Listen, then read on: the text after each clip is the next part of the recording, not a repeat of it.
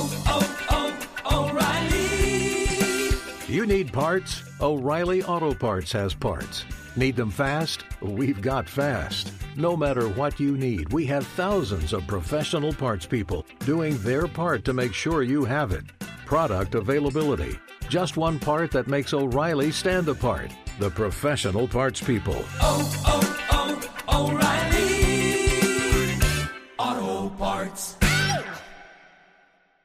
The secret to catching prize-worthy fish? Fishing like a local. Jonas Knox here with Fishing Booker. The valuable knowledge of a local guide can turn a fishing trip of no bites into the best catch of the day. Go to fishingbooker.com to discover thousands of local fishing charters from all around the world and create your perfect angling adventure with their easy to use online booking system. Visit fishingbooker.com and book your trip today. Fishing Booker, fishing trips made easy.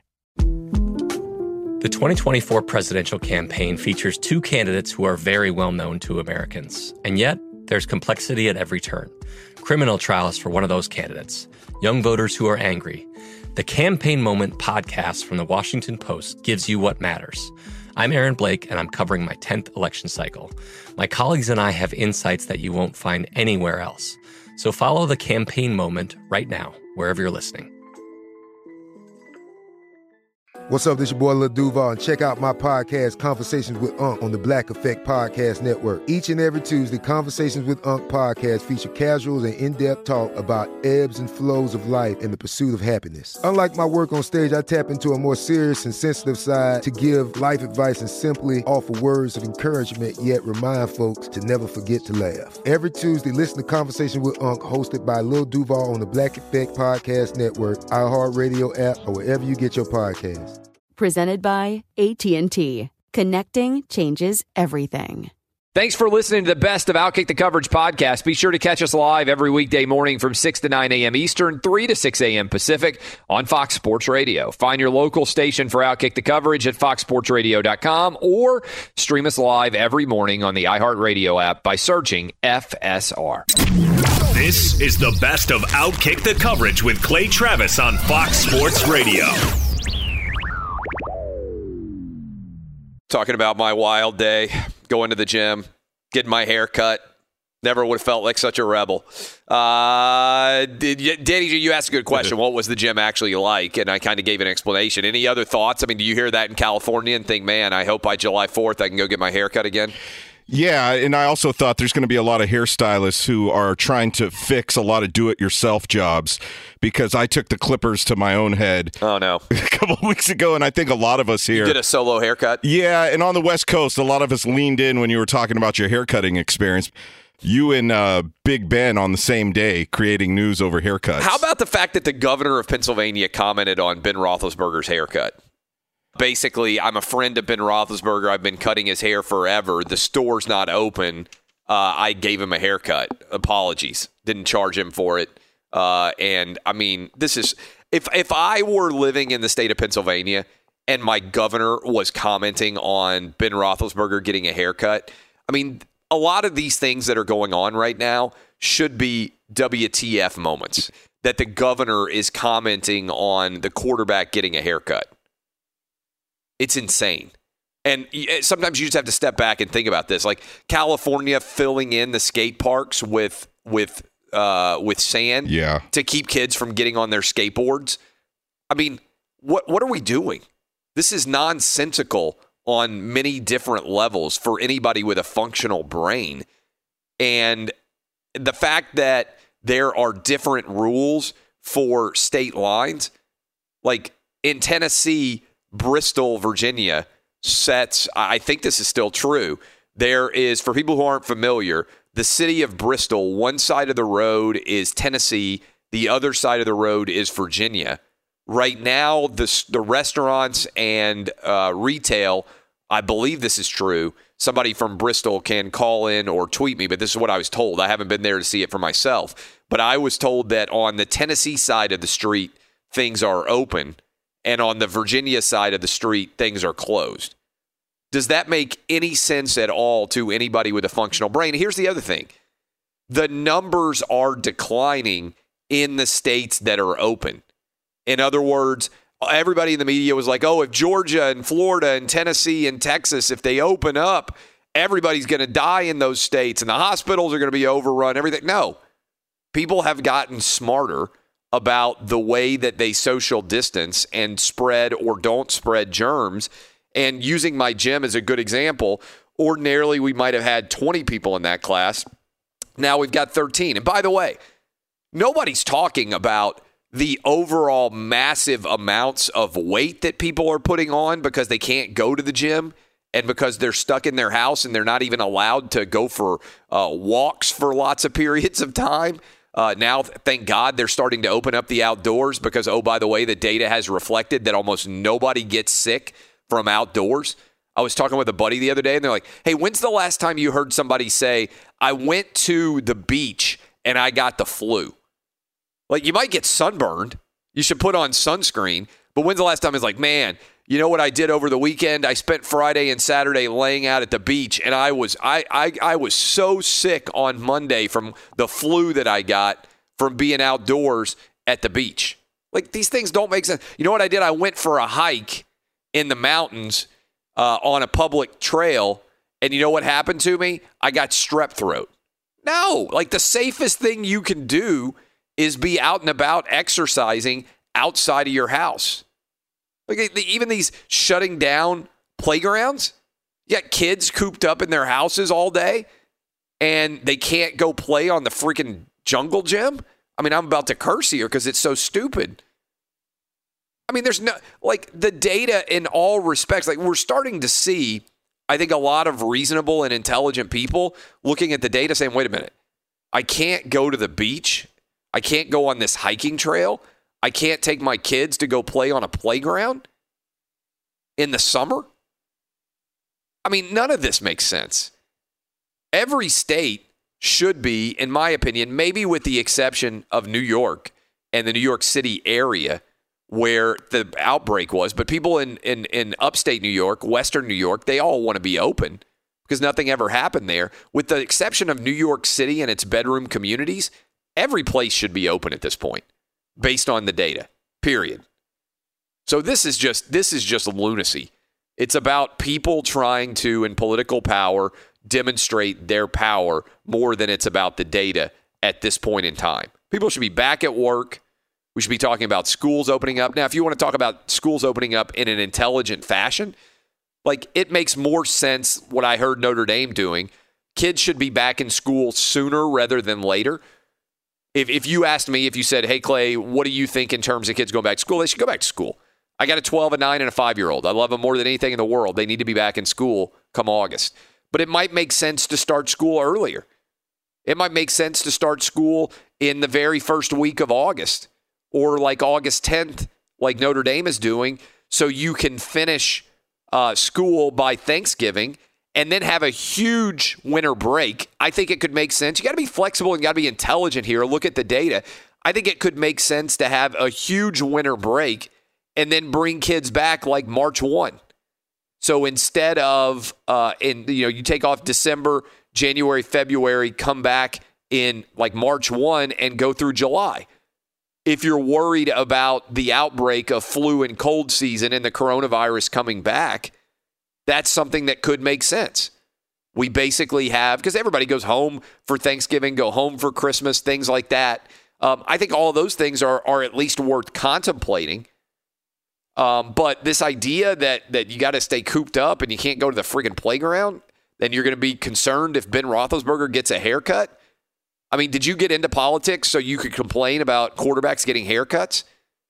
But we just need a scintilla of intelligence out there and I see some of these governors and mayors and what they're saying, and I'm like, my God, you're idiots. I actually had a conversation with this about my wife. I said, look, I feel like I should be going and getting elected governor somewhere because all of the stupidity is is making my brain hurt. And I'm like, well, I got to make a lot of money first. I'm not filthy rich. I got to get filthy rich.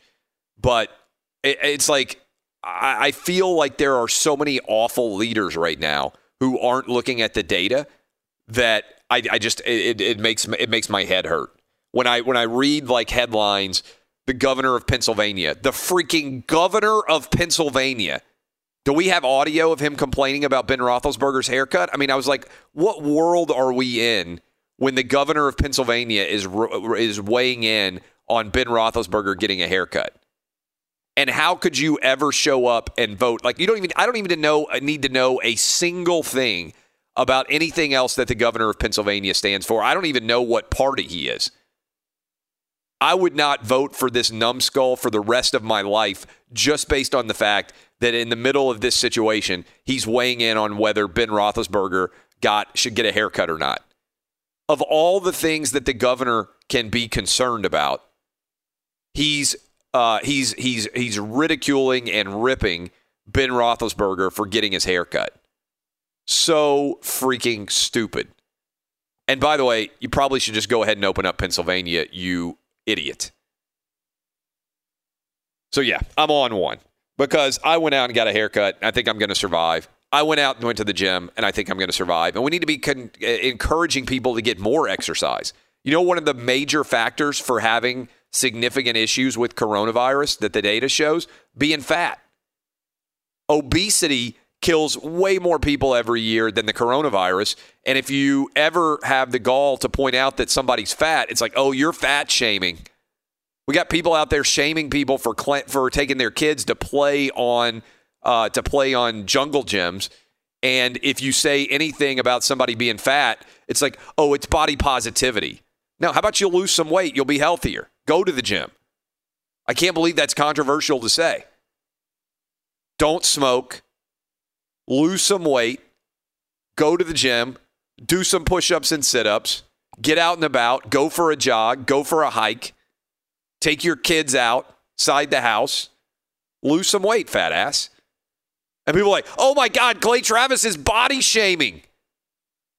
You should try to lose weight if you're fat. That's 100% fact. We got people running around with their iPhones taking secret photographs. If more than four people are standing in close proximity to each other in a neighborhood, there's people snapping photos and turning it into mayors and, and, and police if kids are playing on playgrounds. And if you say, oh, maybe people should lose some weight, we are like, oh my God, Clay Travis said fat people should lose some weight and they'd be healthier. Yeah, you see all the controversy? Adele lost a bunch of weight, and people were like, oh, I don't know if this is good for Adele to lose weight. It's always a good idea to lose weight. You'll be healthier. Think about it. Right now, there are large segments of the population that will secretly take a photo of a kid playing on a playground and turn it into authorities to try to stop it from happening and if you simultaneously, if they're hearing me right now say fat people need to lose weight, they're like, oh my God, can you believe Clay Travis? We've normalized like everybody turning into the CIA and the FBI to take pictures of kids playing on playgrounds and for governors to be weighing in on quarterbacks getting haircuts. But if you say, hey, we need people to exercise more and lose weight, it's like, oh my God, how dare you mention that a fat person is fat? And that it would be better if they weren't fat. When everybody knows that's true. I just feel like we live in an upside down world right now where logic and common sense and just looking at basic data is frowned upon somehow. And doing things that make no sense from the bushes sneaking around to take a picture of a family taking their kids to a playground and turning it in so they put up rope and and and and and try to keep uh, whatever that caution tape is like it's a damn murder scene. see pictures from all over the country. It's like a murder scene on a playground. That, does that make sense? We're paying people to walk around to put caution tape around a playground? I think we have this idiot governor. We got governors weighing in on haircuts. We have audio of this. What's his name? What's the name of this uh, idiot governor in Pennsylvania? Tom Wolf. Tom, is he a Democrat or Republican? Uh, doesn't say where. He's I'm an idiot. Whether he's a D or an R. Here's Tom Wolf deciding to get uh, to get involved with Ben Roethlisberger's haircut. This is for you, Governor, from Pittsburgh Post Gazette. What did you think about Steelers quarterback Ben Roethlisberger getting his hair and beard cut recently at an Allegheny County barbershop. Will the barbershop face disciplinary action? Is the state investigating? Yeah, my, right my here for a second. I also think that everybody who works at the Pittsburgh Post Gazette should look in the mirror and be like, did I go get a degree in journalism so that I could show up at a governor's press conference and ask whether police will be investigating Ben Roethlisberger for getting a haircut and getting his beard trimmed? Can we start that over again? Yeah. Imagine that you went to journalism school. You are like so many of these media people are idiots too. I don't want to just put the governor on blast by himself here because the media, in conjunction with many of the politicians, they all feed off of each other. You went to journalism school so that you could show up at a press conference and ask whether the state will be investigating Ben Roethlisberger for getting his beard trimmed. Listen to this idiot reporter. This is like she's reading it. This is not like some spur of the moment question. She went to the press conference. She's like, My God, I've got to get the governor on record about Ben Roethlisberger getting his beard trimmed. Look in the mirror, you imbecile. Here's what it sounded like. This question, this this is real. This is the question. From Pittsburgh Post Gazette. What did you think about Steelers quarterback Ben Roethlisberger getting his hair and beard cut recently at an Allegheny County barbershop? Will the barbershop face disciplinary action? Is the state investigating? The state investigating. Yeah, my, investigating. my concern is just a general concern. Uh, anybody who puts himself or herself into harm's way uh, uh, is is something that I, I think we ought to try to avoid. And when you go to uh, something like a barber shop and, and you're not protected, I don't care who Stop. you are. I can't hear the stupidity anymore. I went to a barber shop yesterday. I'm going to survive and I'm going to live. It doesn't make any sense for me to be able, like Danny G, you can drive to uh, Las Vegas starting June 1 and go to a casino. Yes. Which is awesome. Props to Vegas for opening back up. But you can't go to a playground and skate park in LA? This is nonsensical. This is Outkick the Coverage with Clay Travis.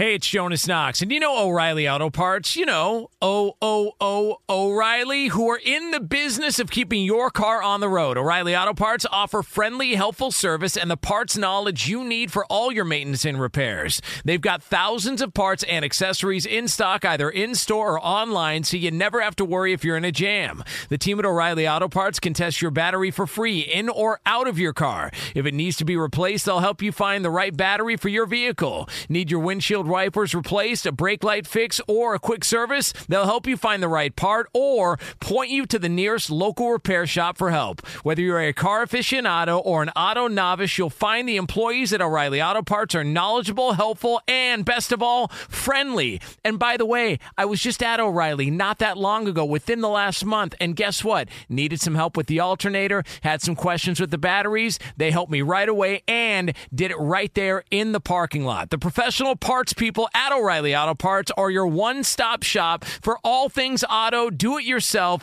and you can find what you need in store or online. Stop by O'Reilly Auto Parts today or visit them at o'ReillyAuto.com slash two pros. That's o'ReillyAuto.com slash two pros. The best conversations I have with my colleagues are the ones that happen when no one is looking, when we're not 100% sure yet what to write. Hopefully, having conversations like this can help you figure out your own point of view.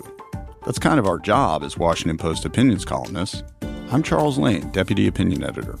And I'm Amanda Ripley, a contributing columnist. We're going to bring you into these conversations on a new podcast called Impromptu. Follow Impromptu now, wherever you listen. At Bet365, we don't do ordinary. We believe that every sport should be epic. Every home run, every hit, every inning, every play. From the moments that are legendary to the ones that fly under the radar. See for yourself when you sign up today and get $150 in bonus bets when you bet just $5. Whatever the sport, whatever the moment, it's never ordinary at Bet365. 21 plus only must be present in Ohio. If you or someone you know has a gambling problem and wants help, call 1-800-GAMBLER. Terms and conditions apply. Hey, it's Jonas Knox. You've put it off long enough. It's time to replace your tires. Tire Rack has tires that will elevate your drive. Touring tires for commuter comfort, performance tires for sporty handling, all-terrain tires for on and off-road adventure. Go to TireRack.com to get started. Not sure where to begin? Use the Tire Decision Guide to get a personalized tire recommendation. The right tires for how, what, and where you drive. Choose from the full line of Kumho tires. Shipped fast and free to a recommended installer near you, or choose the convenience of mobile tire installation. They'll bring your new tires to your home or office and install them on site. It doesn't get much easier than that. Go to TireRack.com slash sports to see their Kumho test results, tire ratings, and consumer reviews. And be sure to check out all the current special offers. Great tires and a great deal. What more could you ask for? That's TireRack.com slash sports. TireRack.com, the way tire buying should be. Went to the gym, got a haircut yesterday. Yes, I did. Uh, loved both, by the way. Um, and uh, as I went to the gym, I was kind of fascinated last night as I got ready for bed. Saw that uh, the 24 7 sports site for the Ohio State Buckeyes, Bucknuts, reported that Ohio State football players are going to be coming back to campus on June 8th. And uh, the universities uh, in the SEC are having meetings on Thursday and Friday, I believe, of this week to vote on when kids can come back to campus there because the prohibition on campuses being open uh, for students as student athletes ends on May the 31st. So uh, the policies I would anticipate in many schools are going to allow kids to be back on campus starting June 1. And my argument, which is a logical argument, is that if you are in a state where public gyms are now open, as many people are, and uh, as everyone, for instance, in the SEC and Big 12, I believe will be by June 1st, why would you not then allow your kids to go work out on campus? And what I mean by that is, hey, if you can go to the gym in the state of Texas, why shouldn't you be able to go to Texas, Texas A&M, Texas Tech, any of the universities in Texas if you're a student athlete to work out. If you can go to the gyms in Florida, Georgia, Tennessee, why shouldn't you also be able to go to the state institutions in those states if you're an athlete and work out as well, provided your university wants you to come? Now, a university could decide they don't want kids to come, but if I'm a coach and I'm finding out that my that my uh, kids are going to work out in gyms around the country, I'd rather have them working out in my gym with my strength coaches, with my nutritionist, and with my health abilities. They're safer on campus than they are going to a random public gym. So uh, this to me is a, is a no brainer. And uh, it's continued uh, to uh, to point out, I think, many of the absurdities that currently exist with the shutdown or orders that are still out there. Uh, in particular, uh, you look at, uh, for instance, the uh, the data that is coming out of states that are open, the cases are not increasing. So why are states closed when Georgia, Tennessee, Florida, Texas, Oklahoma, all these states that have been open for weeks now are seeing a continued decline in cases in their states? And all of the media that told you, oh my God, everybody's going to die in those states, has been proven so far wrong uh, based on people going out and about. Um, and so we've ended up in this ridiculous situation where when Ben Roethlisberger gets a haircut, people decide that they need to cover it like it's legitimate news. Can we play that stupid question? This is a real question at the governor of Pennsylvania's press conference. When, by the way, people say, well, when the governor gets asked this question, how should he respond? To me, the answer is the governor of the state should not be investigating individuals for getting haircuts. That's the answer, right? By the way, if I'm the governor, first of all, I wouldn't have stupid policies in place like this idiot governor from Pennsylvania. But if I did, and I got asked about whether or not I was planning on using the state investigative teams to investigate Ben Roethlisberger's haircut, I would say, no, I'm not. Next question. but listen to this question. Imagine going to school to be a journalist and you're like, oh, am I, I've got such an important job. I'm a journalist. You know, journalists like to think, oh, we've got, they've got the most important job in the world, even though 95% of them don't write stories that really matter that much at all. Let's be honest. The vast majority of journalists are showing up and asking questions like this, not out there winning Pulitzer prizes for in huge investigative journalism. This is not a good look for the governor of Pennsylvania or for this quote unquote journalist who decides that she is going to investigate and make sure that the state knows that Ben Roethlisberger got a haircut. Listen to this. This is for you, Governor, from Pittsburgh Post Gazette. What did you think about Steelers quarterback Ben Roethlisberger getting his hair and beard cut recently at an Allegheny County barbershop? Will the barbershop face disciplinary action? Is the state investigating? Just stop. I don't even need to hear the answer. That's real life. If you live in Pittsburgh, I don't know how you buy that newspaper. At some point, you have to start voting with your dollars. It's one thing to ask questions that are funny and are, you know, like I, I, shared and I thought it was funny when Donald Trump got asked in the White House press briefing, would he consider giving a pardon to Joe Exotic? Right? That's lighthearted. That's funny. It's not being a part of cancel culture. It's not being the person sitting in the in the in the freaking bushes taking secret photographs of kids getting pushed on playgrounds. There's a big difference between questions that can be lighthearted and engaging and maybe you like to read it and asking if a barber is going to be investigated by the state of Pennsylvania for cutting the quarterback's hair. I mean, come on. Just absolutely come on. Although I will say this seems like a lot of politicians' hairs have managed to stay pretty short. A lot of politicians in states, I don't know, but Newsom's got some decent hair. Doesn't seem like his hair has grown very much during this uh, during this multi-month period when you can't go get a haircut. Danny G, does Newsom's hair look like it to you? It's grown a lot. Yeah, there's been comments underneath uh, his press conferences where a lot of people have commented on that. Seems like his hair's been the same length for several months now. There's a lot of jokes under Tom Wolf's press conference too, because if you, in case you don't know, he doesn't have hair. Uh, so he's a lucky guy. Yeah, easy The for this guy man. to talk about the barbershop. No, I have no idea what the idiot governor of Pennsylvania looks like, or what that idiot reporter who was asking questions about Ben Roethlisberger getting hair. This is the same way that we've had to uh, deal with certain media members scolding everybody about going outside and this and that, and they're still getting their paychecks Oh, yeah. sitting behind their keyboards safely. Yeah, this is the ultimate hypocrisy. Is the number of people who are able to work from home that suddenly don't have to go into the office and they still have their paycheck coming and they're lecturing everybody to stay home. Yeah, it's easy to lecture people to stay home when your paycheck is coming and as a result you can splay down on the couch and watch Netflix at noon and nobody knows. Yeah, that's an easy thing. But if you're in the service industry, if you work in a bar or restaurant like a huge like million tens of millions of people do across this country and you have an obligation to be able to be out and about where people are working eh, this idea it's like people want to say oh i'm so empathetic. I care so much about uh, about death and you know like I, I nobody should ever die again. It's like suddenly people on social media realize death occurs. When you actually look at the data um, th- this is this is really kind of crazy. We have only made health defined by the coronavirus, and we have overlooked everything else, which is absolutely insane. And like I saw this stat that I thought that almost gets no attention. Um, but think about all the people out there who are in uh, who are drug or alcohol addicts and a big part of their recovery is being able to go to meetings. I saw this story come out uh, from the city of Memphis, uh, from Shelby County.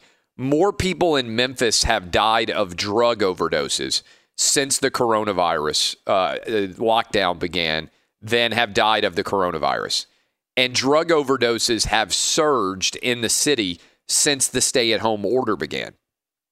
If you are an addict, a lot of people who are dealing with stress, depression, who are losing their jobs, they turn to drugs and alcohol more and they don't have the usual support structure of church or their or their uh, or their support groups or their family uh, of different ages, especially if you have elderly parents, let's say.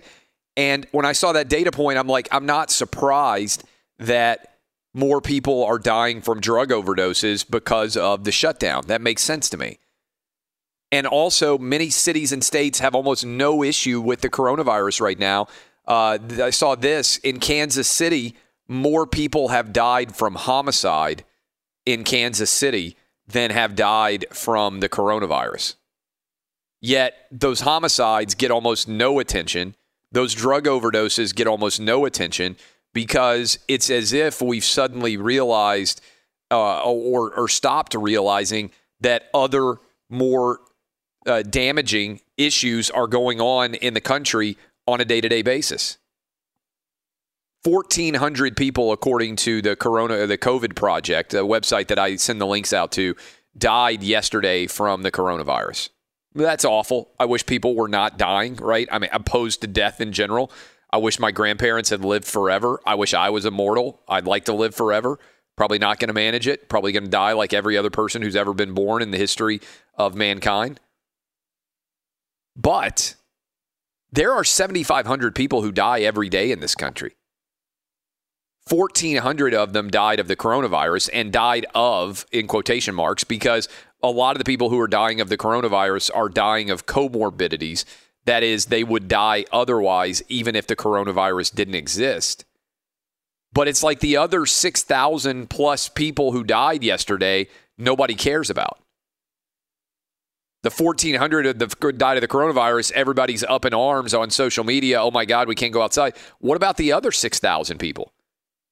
What about all the people who are dying of heart disease or cancer, which are far more prevalent killers than the coronavirus and have mostly been overlooked? I asked the question, and I think it's a good, smart public policy question that should be talked about. If we were going to spend trillions of dollars to combat a disease, which we have done to combat the, combat the coronavirus, is the coronavirus even top five on where we would make the decision to spend trillions of dollars? if we were trying to limit death. 650,000 people die every year of heart disease.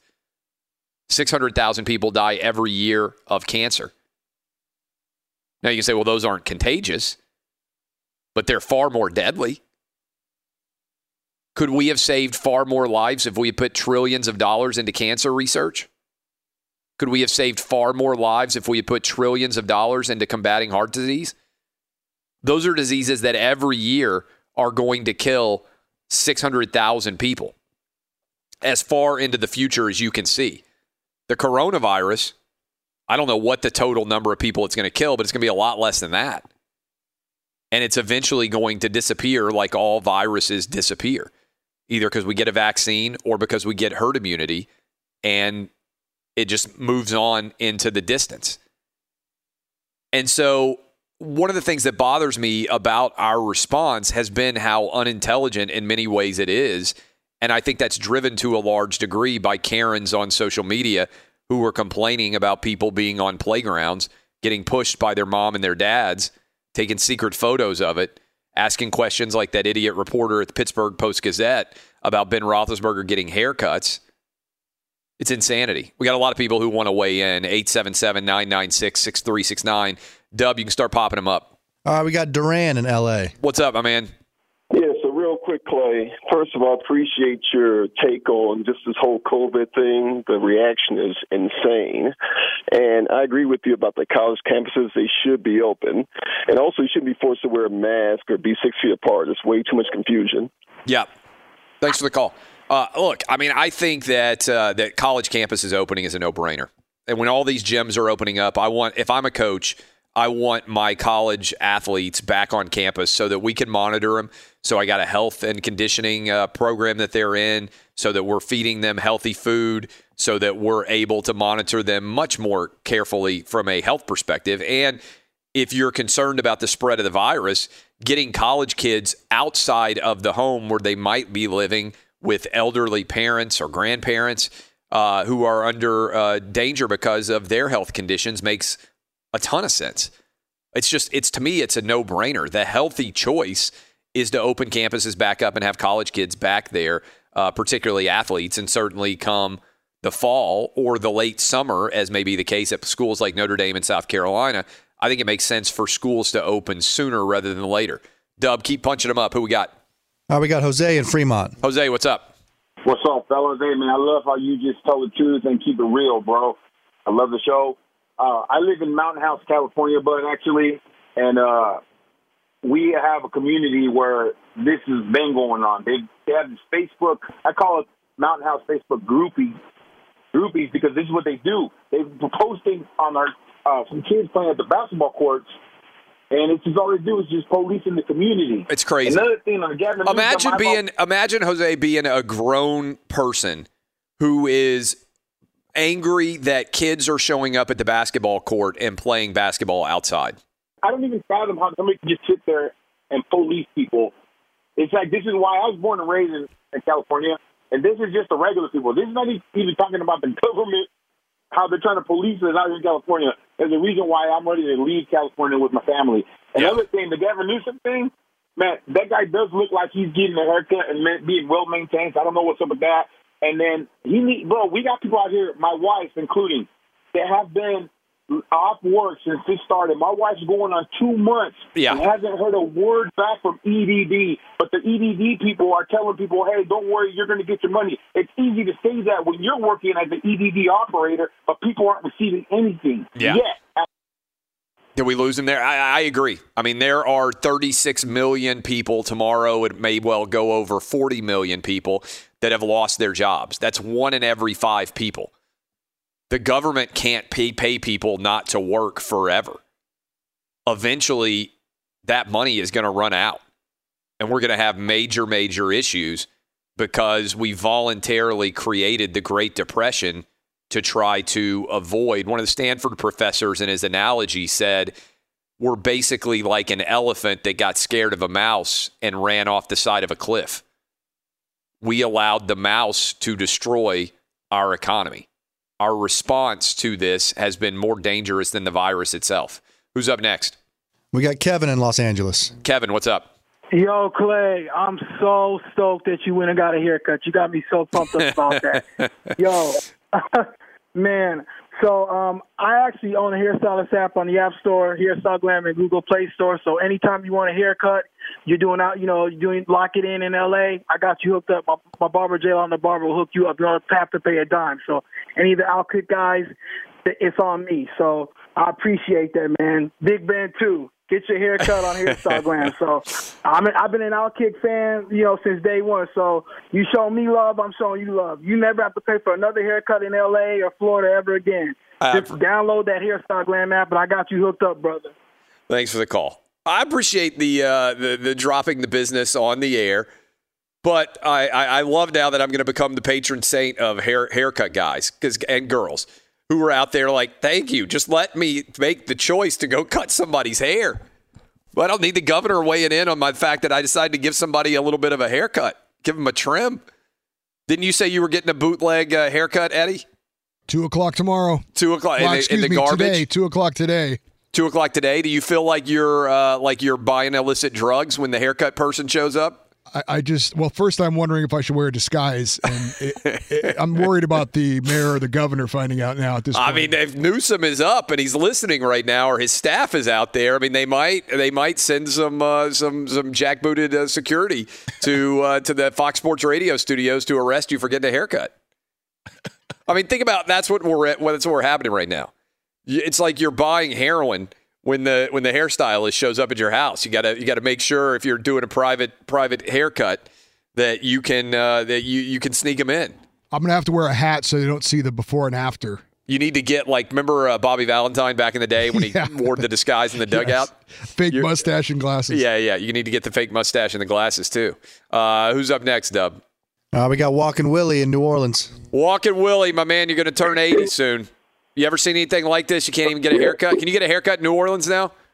Oh, yes, you can. But uh, one thing about these haircuts, I'm bald, so. I, I, So you were. You, I- hey, you're safe. What are you Oh, doing? Yes, indeed. Walking Willie, you're about to be 80. Hey, How, how, what's your thoughts on uh, all these restrictions? I mean, because you're you're an older guy, you're in more danger for the coronavirus in theory than you know some 15 year old out there.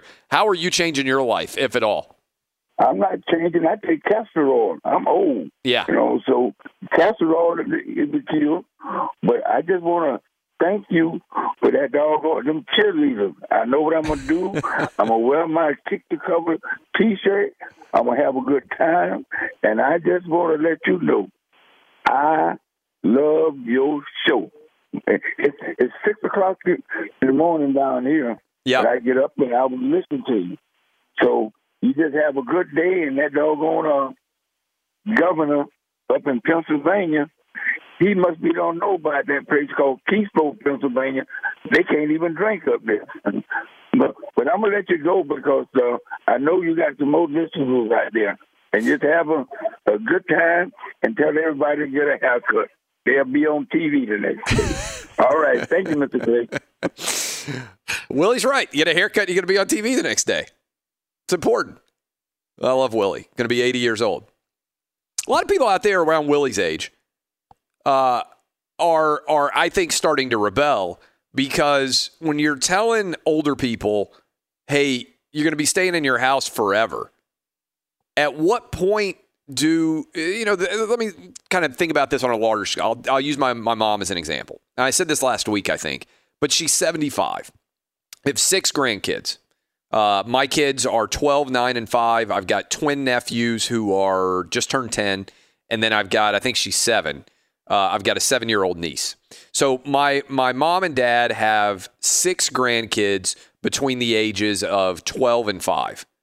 That's a really fun age. That's a lot of excitement. It's a, every family gathering is hectic a lot of 75 year olds out there fortunate enough to be in the same position. You got a lot of grandkids, everything else. If you're being told for years that you have to wait for a vaccine before you can hug your grandkids again, which is what some people would say out there, you may not have years to live. Is that a choice that you really want to make? That you're going to isolate yourself from everybody else in the world for what might be the final six months or year that you have to live if you look at a mortality table? That's one of the challenges that I think younger people like me have when you're dealing with your parents. Is it really my responsibility to tell my parents that they can't be around my grandkids? I mean, I, I, think that's a really difficult conversation it's something that can make sense for a month.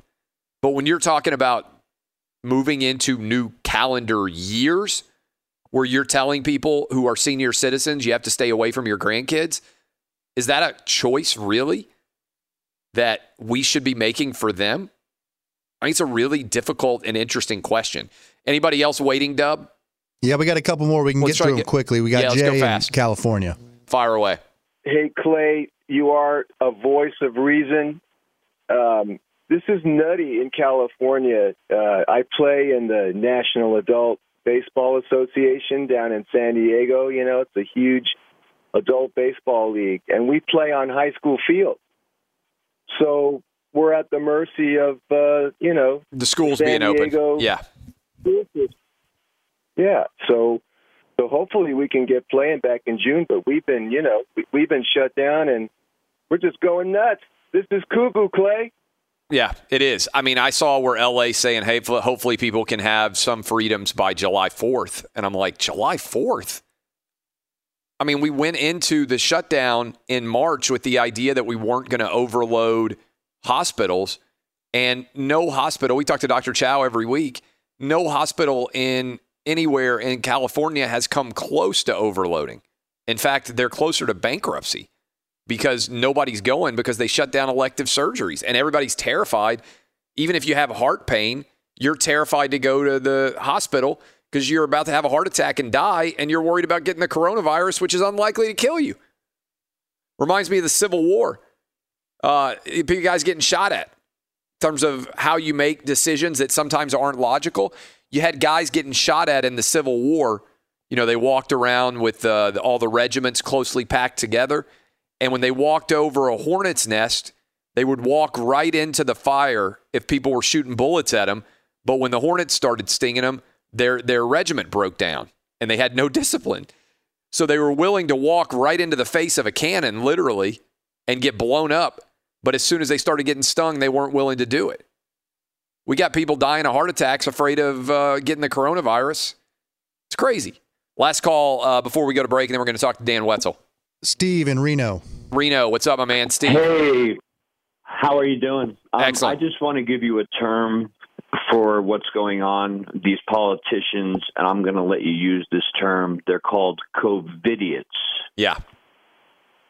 There's a lot of it. You know what I mean? Yeah. And and I just want to thank you for being very prom- pragmatic, and I enjoy listening to you. And I'll let you go. I appreciate you. that. Look, I get so much positive feedback now. And I appreciate all of you as our audience has continued to explode because I think there's a lot of people out there just craving reasonableness in the world of sports and beyond. Uh, I appreciate all of that. You know, uh, there's also a lot of people who I would say are COVIDiots that are uh, that are losing their mind when I say things like, "Hey, it's okay for kids to be on a playground." Hey, it's okay for Ben Roethlisberger to get a haircut. Who do you think is going to look better in two years? The guy who was like, hey, I think it's probably okay to get a haircut. I think it's probably okay for six year olds to be on the playground getting pushed by their mom and dad. Or the Karens running around right now asking questions about whether there's going to be an investigation into a haircut and putting all the police tape up around playgrounds like it's a murder scene. Who do you think is going to look smarter? I'm pretty confident with, with uh, how I will look both today and in the future. People have lost their minds. I'm not one of them. Be sure to catch live editions of Outkick the Coverage with Clay Travis weekdays at 6 a.m. Eastern, 3 a.m. Pacific. Fallout from the Last Dance documentary, which aired uh, the final two episodes on Sunday, uh, surrounding Michael Jordan in the 1990s Bulls. There was an overall positive portrayal of Michael Jordan, not surprising because he had the ability to decide what went in and did not go in to that documentary. I still think the strangest thing about the documentary uh, was that the Jordan kids were not featured hardly at all. They had like 30 seconds asking them about whether or not uh, they had gone to Utah to watch the Jazz play. Nothing at all else about uh, their relationship with their dad, about what growing up a Jordan was like. It's really strange, I thought, the way they were basically excluded from the documentary. But Horace Grant obviously was a part of that first Bulls uh, three-peat. And uh, then he left and he was at Orlando and he was with the Magic when they beat the Bulls when Jordan tried to come back. And uh, Horace Grant, a lot of things were not necessarily said that were that great about him. Honestly, I didn't think that there was that much negative said about Horace Grant, other than the fact that they thought that he was the source for the Jordan Rules book uh, that came out. Well, Horace Grant, not happy with his portrayal, he fired back. Here's some audio from Horace talking about uh, Michael Jordan and uh, the documentary. Michael says, Oh, yeah, Horace was the leak. He's the one that went to Sam Smith and gave him all that stuff for the Jordan rules. The floor is yours. How do you respond to that? As I, I stated to everybody, that is a, a downright, outright, completely lie. Lie, lie, lie. And as I stated, if MJ had a grudge with me, let's settle it like man. Let's talk about it, or we can settle settle it another way. But yet and still, he goes out and put this lie out that I was the source behind. I would never put anything personal out. When that so-called documentary is, is about one person, basically, and he has the last word on what's going to be put out there, it's not a documentary. It's his narrative of what happened in the last quote unquote dance. That's not a documentary because a whole bunch of things was cut out, edited out. That's why I call it a so called documentary. He said I was a snitch, but yet and still after 30 or 35 years, he brings up his rookie year going into uh, one of his teammates' room and seeing coke and weed and women. My point is, why in the hell did he want to bring that up? What's that got to do with anything? If you want to call somebody a snitch, that's a damn snitch right there. 90% of it was, I don't know if I can say it on air, but BS in terms of um, the realness of it. As I stated the other day, that it wasn't real because a lot of things that he said to uh, some of his teammates, his teammates went back at him, but all of that was kind of edited out of the documentary, if you want to call it a documentary. It's only a grudge, man. I'm telling you, it was only a grudge. And I think he proved that during this so called documentary when if you say something about him, he's going to cut you off. he's going to try to destroy your character. Charles Barkley, they've been friends for over 20, 30 years, and he said something about Michael's um, management with the Charlotte Bobcats or the Charlotte Hornets, and then they haven't spoken since then. Uh, I, I think all that's fair from Horace Grant. This, and I said this. There's a difference between a documentary and an autobiography, and this threaded the difference between the two and melded elements of both. What I mean by that is a documentary is not given, the subject is not given the ability to have a say in what the documentary says about them. Jordan controlled the footage, and a couple of his best friends got got executive producer credits on this documentary, is my understanding. So that's understood. The reason why Jordan was willing to cooperate with the documentary was because he knew how he was going to come off and it was going to be favorable, which is why this was as much of an autobiography as it was a documentary. Now, there are lots of people out there, if you pay attention to the way that the data works, every time somebody writes an autobiography, whether they are the president of the United States or former president of the United States or they are, uh, let's say, um, you know, just an athlete. There's always people who don't think that the story is being told accurately because their perspective is not being featured as much as the person telling the story. So I'm sure from Horace Grant's perspective, I didn't think Horace Grant came off that badly in the documentary in the first place. And that's one of the big takeaways in general is people always think that they are coming off worse than they are because they get all wrapped up in their feelings. I didn't think Horace Grant came off that bad in this documentary. I thought of everybody who was in the documentary, Scottie Pippen came off looking the worst. And frankly, I think that's because Scottie Pippen made a couple of decisions that uh, that were questionable. I think uh, you know the decision to not go back into the game. I mean, we know that was controversial already uh, the decision to have surgery on his foot over his contract and sit out the first part of the final championship season. Yeah, I, am not surprised that they came in controversial. Like, this is not a documentary about Dennis Rodman, but I left the documentary liking Dennis Rodman more. I didn't dislike Phil Jackson at all based on the way this documentary was portrayed. If I'm Jerry Krause, if I was alive, I wouldn't be happy with the way this documentary was portrayed either. But in general, you have to go into the documentary and know what's coming. I mean, there's probably a reason why Karl Malone and Bryon Russell chose not to sit for interviews. They knew that whatever they said was going to be used in some way to make Michael Jordan look better. Isiah Thomas came off looking worse. I don't think there's any doubt. But he agreed to cooperate with the documentary. To his credit, Charles Barkley agreed to cooperate, even though uh, Barkley and Jordan aren't on speaking terms because Barkley's had to criticize Jordan's management of the Bobcats. So what Horace Grant said, I think, is totally valid, but also doesn't detract from my enjoyment of what was a mix between a documentary and an autobiography. We almost need a new term for what this last dance was. This is Outkick the Coverage with Clay Travis.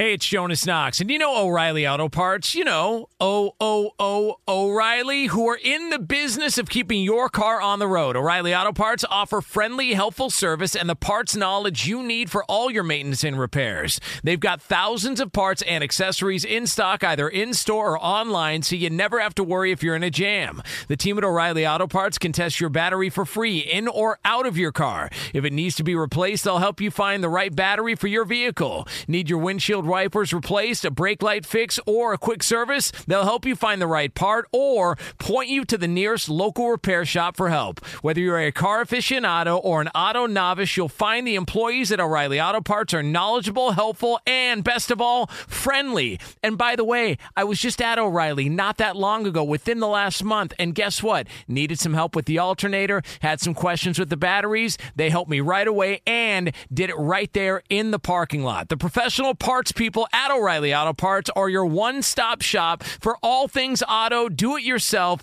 and you can find what you need in store or online. Stop by O'Reilly Auto Parts today or visit them at o'ReillyAuto.com slash two pros. That's o'ReillyAuto.com slash two pros. The best conversations I have with my colleagues are the ones that happen when no one is looking, when we're not 100% sure yet what to write.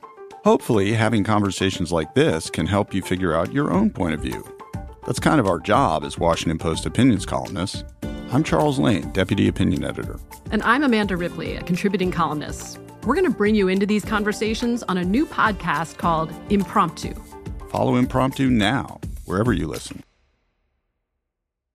At Bet365, we don't do ordinary. We believe that every sport should be epic. Every home run, every hit, every inning, every play. From the moments that are legendary to the ones that fly under the radar. See for yourself when you sign up today and get $150 in bonus bets when you bet just $5. Whatever the sport, whatever the moment, it's never ordinary at Bet365. 21 plus only must be present in Ohio. If you or someone you know has a gambling problem and wants help, call 1-800-GAMBLER. Terms and conditions apply. Hey, it's Jonas Knox. You've put it off long enough. It's time to replace your tires. Tire Rack has tires that will elevate your drive. Touring tires for commuter comfort, performance tires for sporty handling, all-terrain tires for on and off-road adventure. Go to TireRack.com to get started. Not sure where to begin? Use the Tire Decision Guide to get a personalized tire recommendation. The right tires for how, what, and where you drive. Choose from the full line of Yokohama tires. Shipped fast and free to a recommended installer near you, or choose the convenience of mobile tire installation. They'll bring your new tires to your home or office and install them on site. It doesn't get much easier than that. Go to TireRack.com slash sports to see their Yokohama test results, tire ratings, and consumer reviews. And be sure to check out all the current special offers. Great tires and a great deal. What more could you ask for? That's TireRack.com slash sports. TireRack.com, the way tire buying should be. Dan Wetzel, Yahoo Sports national columnist, joins us now. Best national columnist in the country. You can follow him on Twitter at Dan Wetzel. Thank him for getting up early with us. Thanks for getting up with us. Dan, first of all, what's the vibe in Michigan? Um, my family, uh, my wife's family is all from Michigan, and uh, we've been talking about going up sometime in the summer to go visit everybody. I know every part of the country is a little bit different. What's the vibe that you're getting in your part of the country right now? Uh, well, it rained a ton this week. uh, they had a big flood in Midland. I don't know if you heard about that, but Yeah. uh, not really near me. Uh, but yeah, everything's all right. Uh, seems like um, it was pretty hard hit in Detroit, where I live, and uh, so the numbers are a lot improving a lot. Um, Does it feel different? Like uh, just in your neighborhood, does it seem like people are out and about more now than they were in, let's say, February and March? maybe a little. Um, you know, it, it just sort of varies on the weather. But, Yeah. Um, yeah, probably. Um, Have you been out golfing? no, like our Michigan, weeks. our Michigan golf is open? yeah, Michigan's golf's open. Um, so I've been playing golf. Um, yeah, you know, I think school school's virtually over, um, or virtual school's virtually over. I don't know. I don't know if I have the full full read. I, I would say probably people are out a little bit more than they were. Just the weather's better, and you know, you're heading in on uh, on ten weeks here or nine. You know, at least nine weeks. I don't know when the official. Uh, officially we were told to, to shelter, but uh, so I think people are kind of just looking forward to the the good weather and uh, trying to have a summer of a of a new normal. You know, it's not going to be the same, but um, you know, but the numbers are a lot better. So the sort of the sheltering worked, which was uh, which was big. I think there are parts of the country where coronavirus never really came in any kind of numbers Yep. and and maybe it's I think it's just a different mentality, but it certainly did here. So, you know, the hospitals were were pretty full, and uh, you know, there's definitely a, a a threat to to get completely out of control. So something needed to be done, and um, you know, seeing the people I talk to, I mean, you know, there's 10 million people here. You can get a little bit of anything. Um, I mean, we've had some, you know, guys trooping through the uh, state house with uh, you know with the assault rifles and stuff. So I'm sure they would disagree with whatever I'm coming up with. But most people I know, it's pretty much happy that things have uh, have, have toned down and uh, weather's getting a little better, and you can hang out in your backyard, you know, much easier. We're talking to Dan Wetzel. Um, I don't know if you saw this report, but Ohio State potentially players going to return to campus June 8th. The SEC is voting. A lot of different schools are as well. One of the big questions has been will we have college football? Will we have the NFL? What do you think about the return of uh, college football? You know, I, I think in the last couple weeks, as, as the numbers have gotten better, uh, in talking to a lot of people in college athletics, there's definitely a you know much more confidence that there will be that a season will at the very least start. Um, I think it's just hard for for those decision makers to know exactly what's going to happen. I mean, we're like I said, we're maybe we're about ten weeks into when we started actually taking this seriously and think about how much progress was made in that time. And so, you know, college football doesn't have to start for a few months. Uh, I think it's the single hardest sport to to attempt to bring back. We said that on the show. There's just there's 130 teams in 43 states, and trying to figure out will will everybody play? Will every school play? Um, I didn't think everybody would start. Um, maybe now they all will. I don't know. It seems like it's a little bit more optimistic because the curve's been flattened and it's a little less perilous at this moment. I just think when you talk to people, it's like, are we going to finish? What's it going to look like?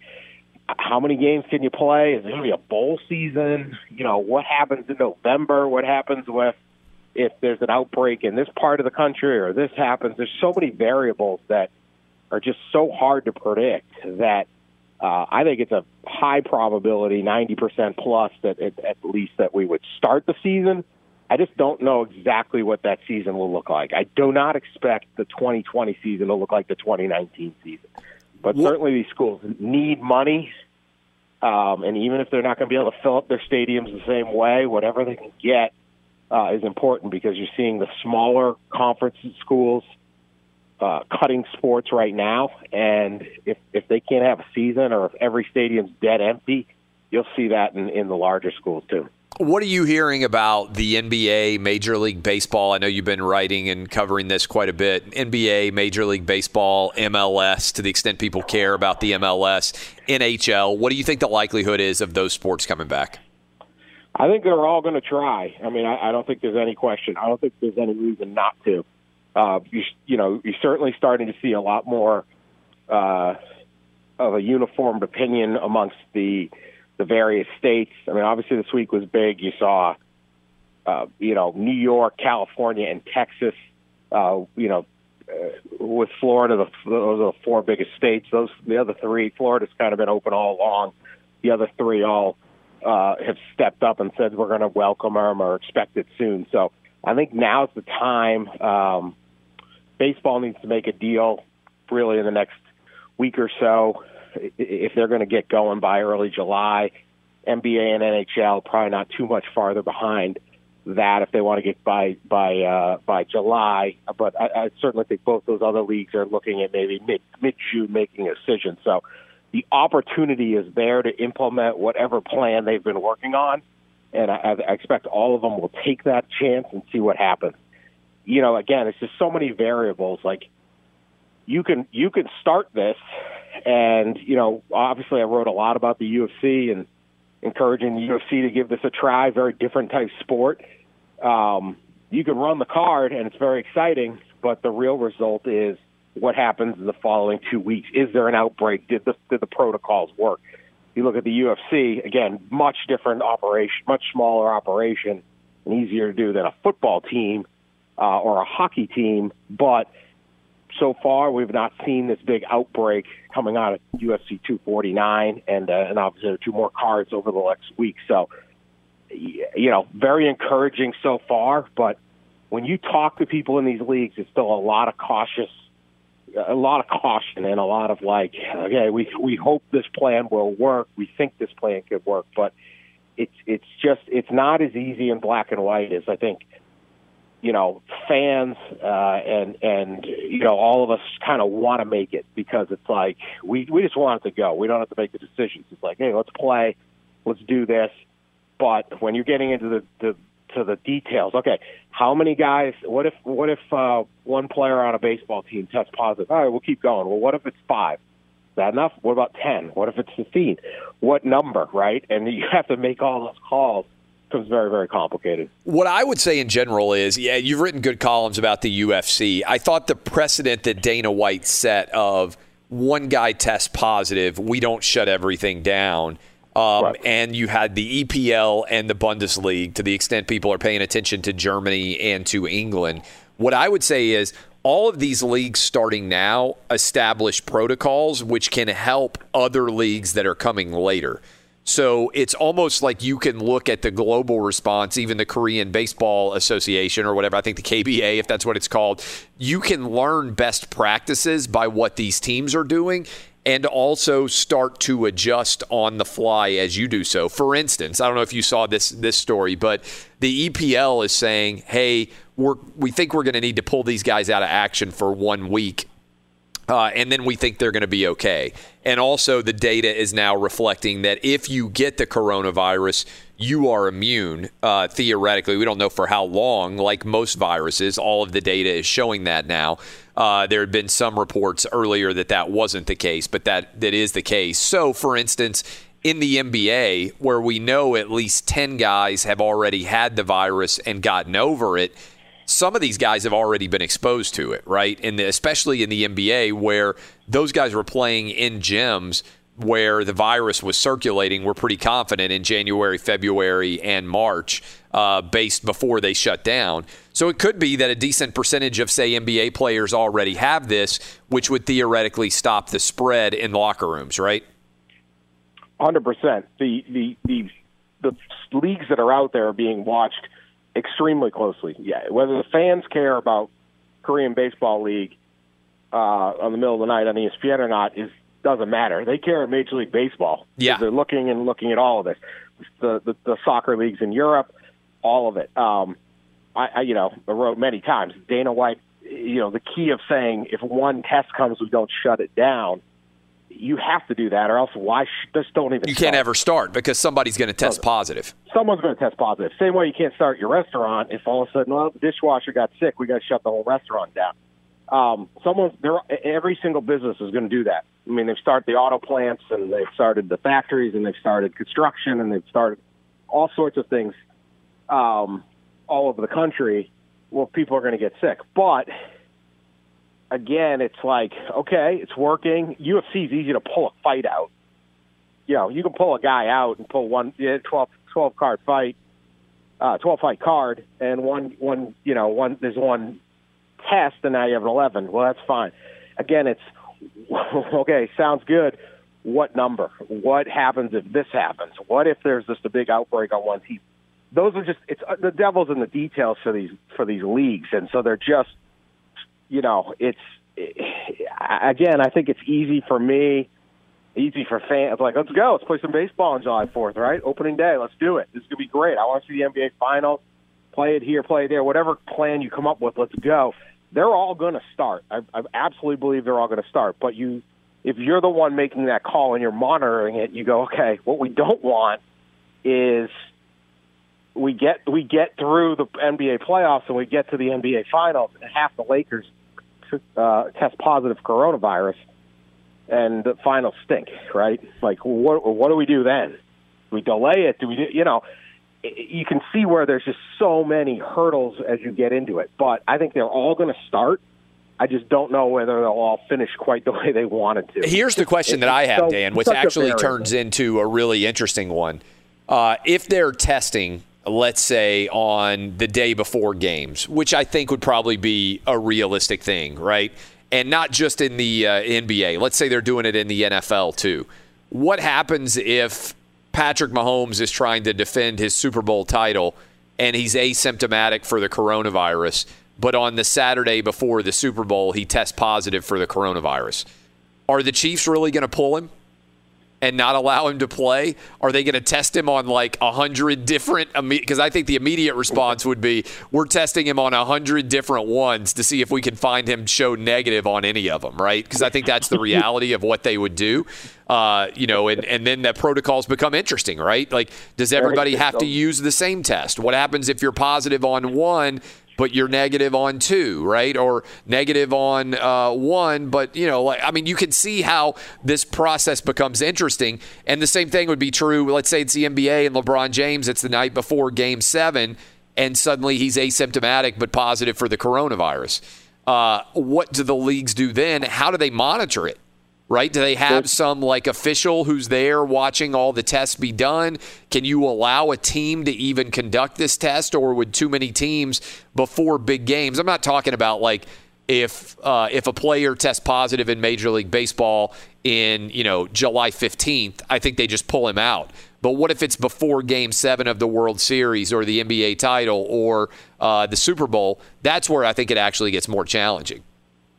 Absolutely, this is exactly what I'm talking about. Like the the the just the, what could happen. I mean, and and you're going to have a centralized system. You can you're not going to allow, nor are the players' union going to allow like, let's say it's the it's the NBA, the Lakers just say, yeah, we're playing anyway. We're just we're just going to keep. Well, the player, uh, the player would say the same thing. To be fair, I mean, Patrick Mahomes, Player- player LeBron to James, and Mike Trout. You know, let's say the three best players in every sport. Oh, yeah. If it's right before the biggest game of the season, they're going to be like, "Screw it, I'm asymptomatic. I'm going to go play."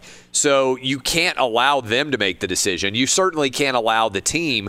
There needs to be some sort of independent medical authority that is making all these determinations and even the decision about when do you test and how do you test and what constitutes a positive all those are interesting questions that have to be resolved Yes, and this is what can derail an entire season. This is what they're worried about. Um, it's not that they're scared of it; it's how do we plan for it? What do we do? Uh, Like I said, what if it's not just LeBron? What if it's Anthony Davis? And I mean, the whole Lakers starting five. And Right. You go, well, this finals is horrible. Yeah. Well, the And, positive would know- be if the EPL is right and they're now thinking guys will get better in a week, then it's a lot easier to say, "Hey, we can wait a week" than it is, "Oh, we're going to wait 2 weeks," right? That's that that's the challenge. If it's almost like in, some ways, did, did you have chickenpox when you were a kid? Yeah. Uh, how did you get them? Do you remember? No. Uh, all right, so uh, maybe I'm a rarity in this. People can tweet me and let me know. Uh, but when I was a kid, my mom intentionally got chickenpox for my sister and I uh, because there was the belief, and I think it's true. Now you can get a chickenpox vaccine, so it's different. So you know your kids now don't get it. But there was the belief that you wanted your kids. Your, the expectation was that everybody's going to get chickenpox at some point, and uh, the the goal was you wanted if you wanted your kids to get it when they were young because chickenpox is far more dangerous when you get it when you were older. So people would intentionally expose their kids. They had like chickenpox parties uh, when I was a kid, uh, and I don't know how common this was all over the country. I'm actually curious if you're listening to me right now. Uh, if you did this, uh, let me know because I, I hope it wasn't just my my mom's a microbiologist, so I don't think she people got it on purpose. No yeah, question. right. I don't think she was. that, yeah. I don't think she. I mean, she, I don't think she was making an intentionally bad decision for us. Again, she's a microbiologist. Uh, but this was common when you were a kid. Was you wanted your kid to get it at a young age, uh, and so like in the Nashville area where I lived.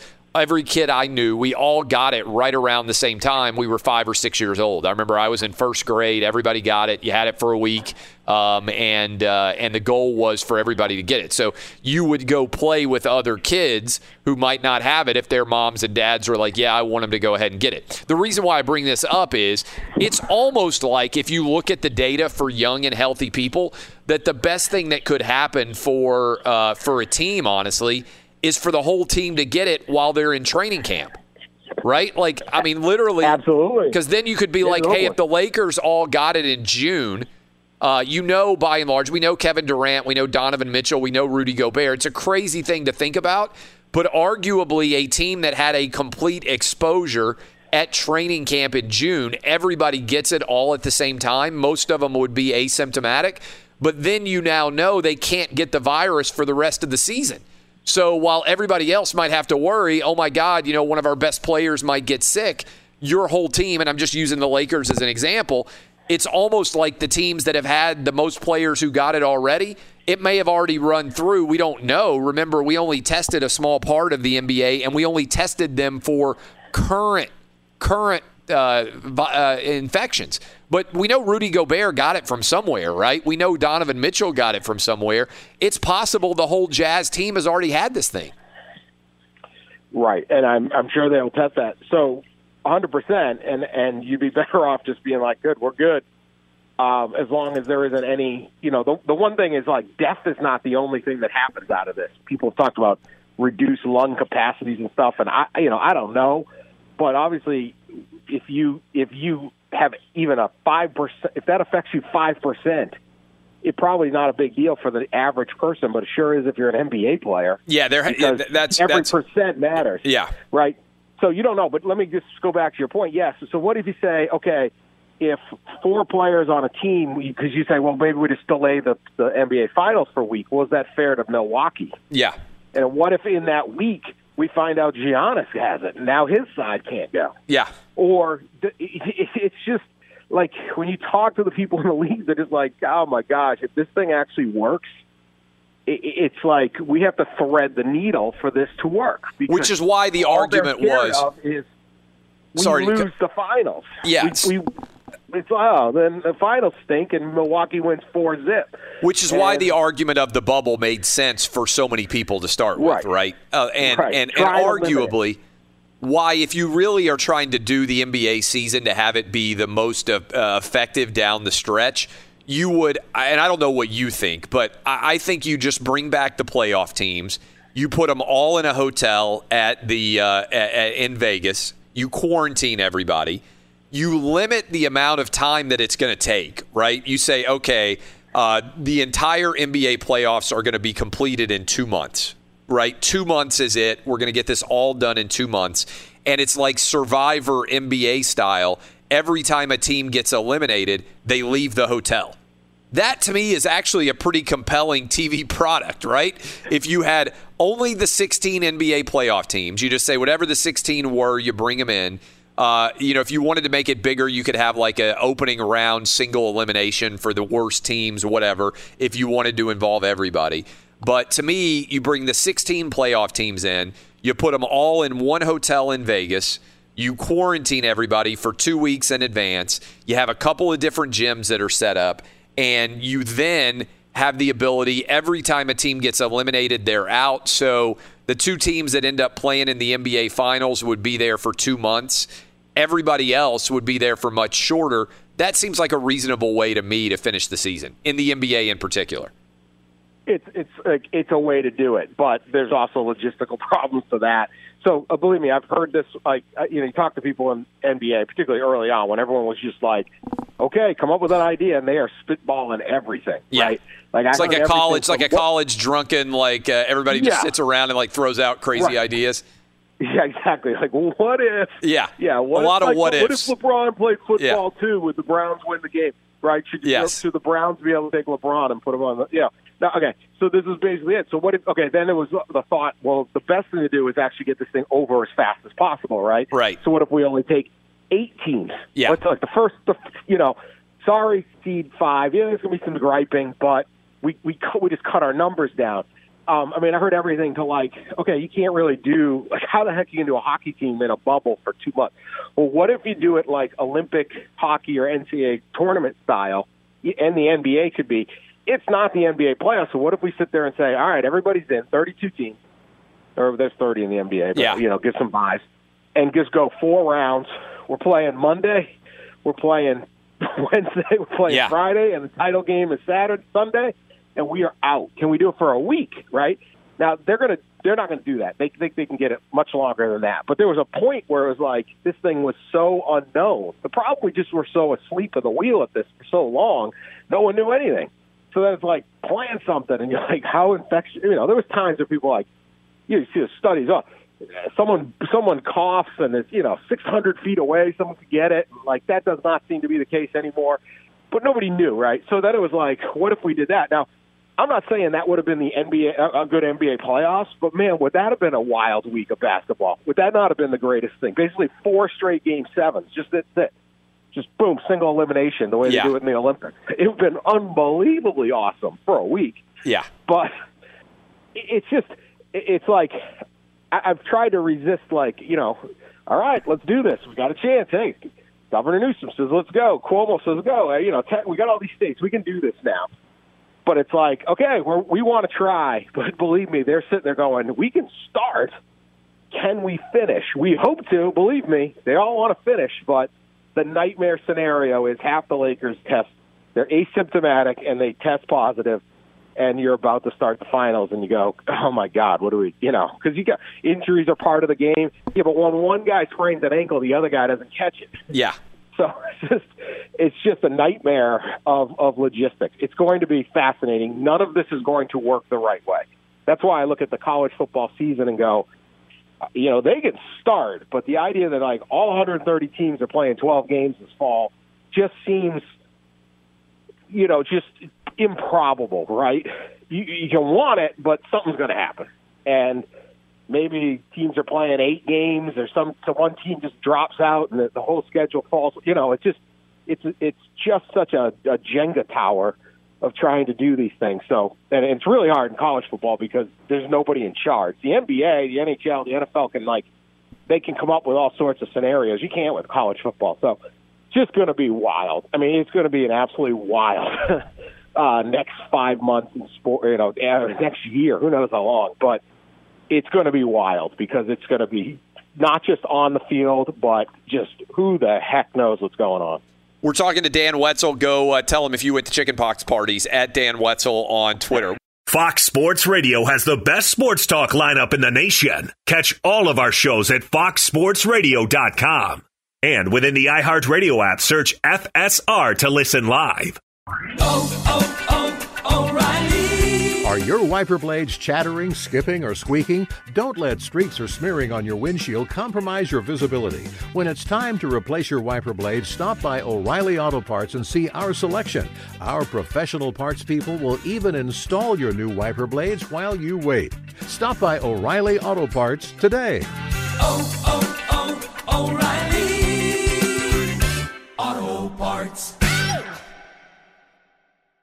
At Bet365, we don't do ordinary. We believe that every sport should be epic. Every home run, every hit, every inning, every play. From the moments that are legendary to the ones that fly under the radar. Whether it's a walk-off grand slam or a base hit to center field. Whatever the sport, whatever the moment, it's never ordinary at Bet365. 21 plus only must be present in Ohio. If you or someone you know has a gambling problem and wants help, call 1-800-GAMBLER.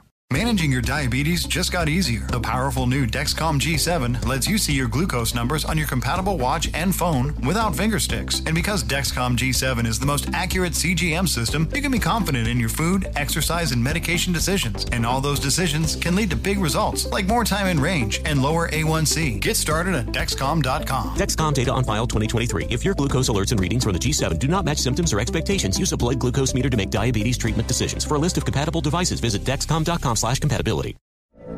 From BBC Radio 4, Britain's biggest paranormal podcast is going on a road trip.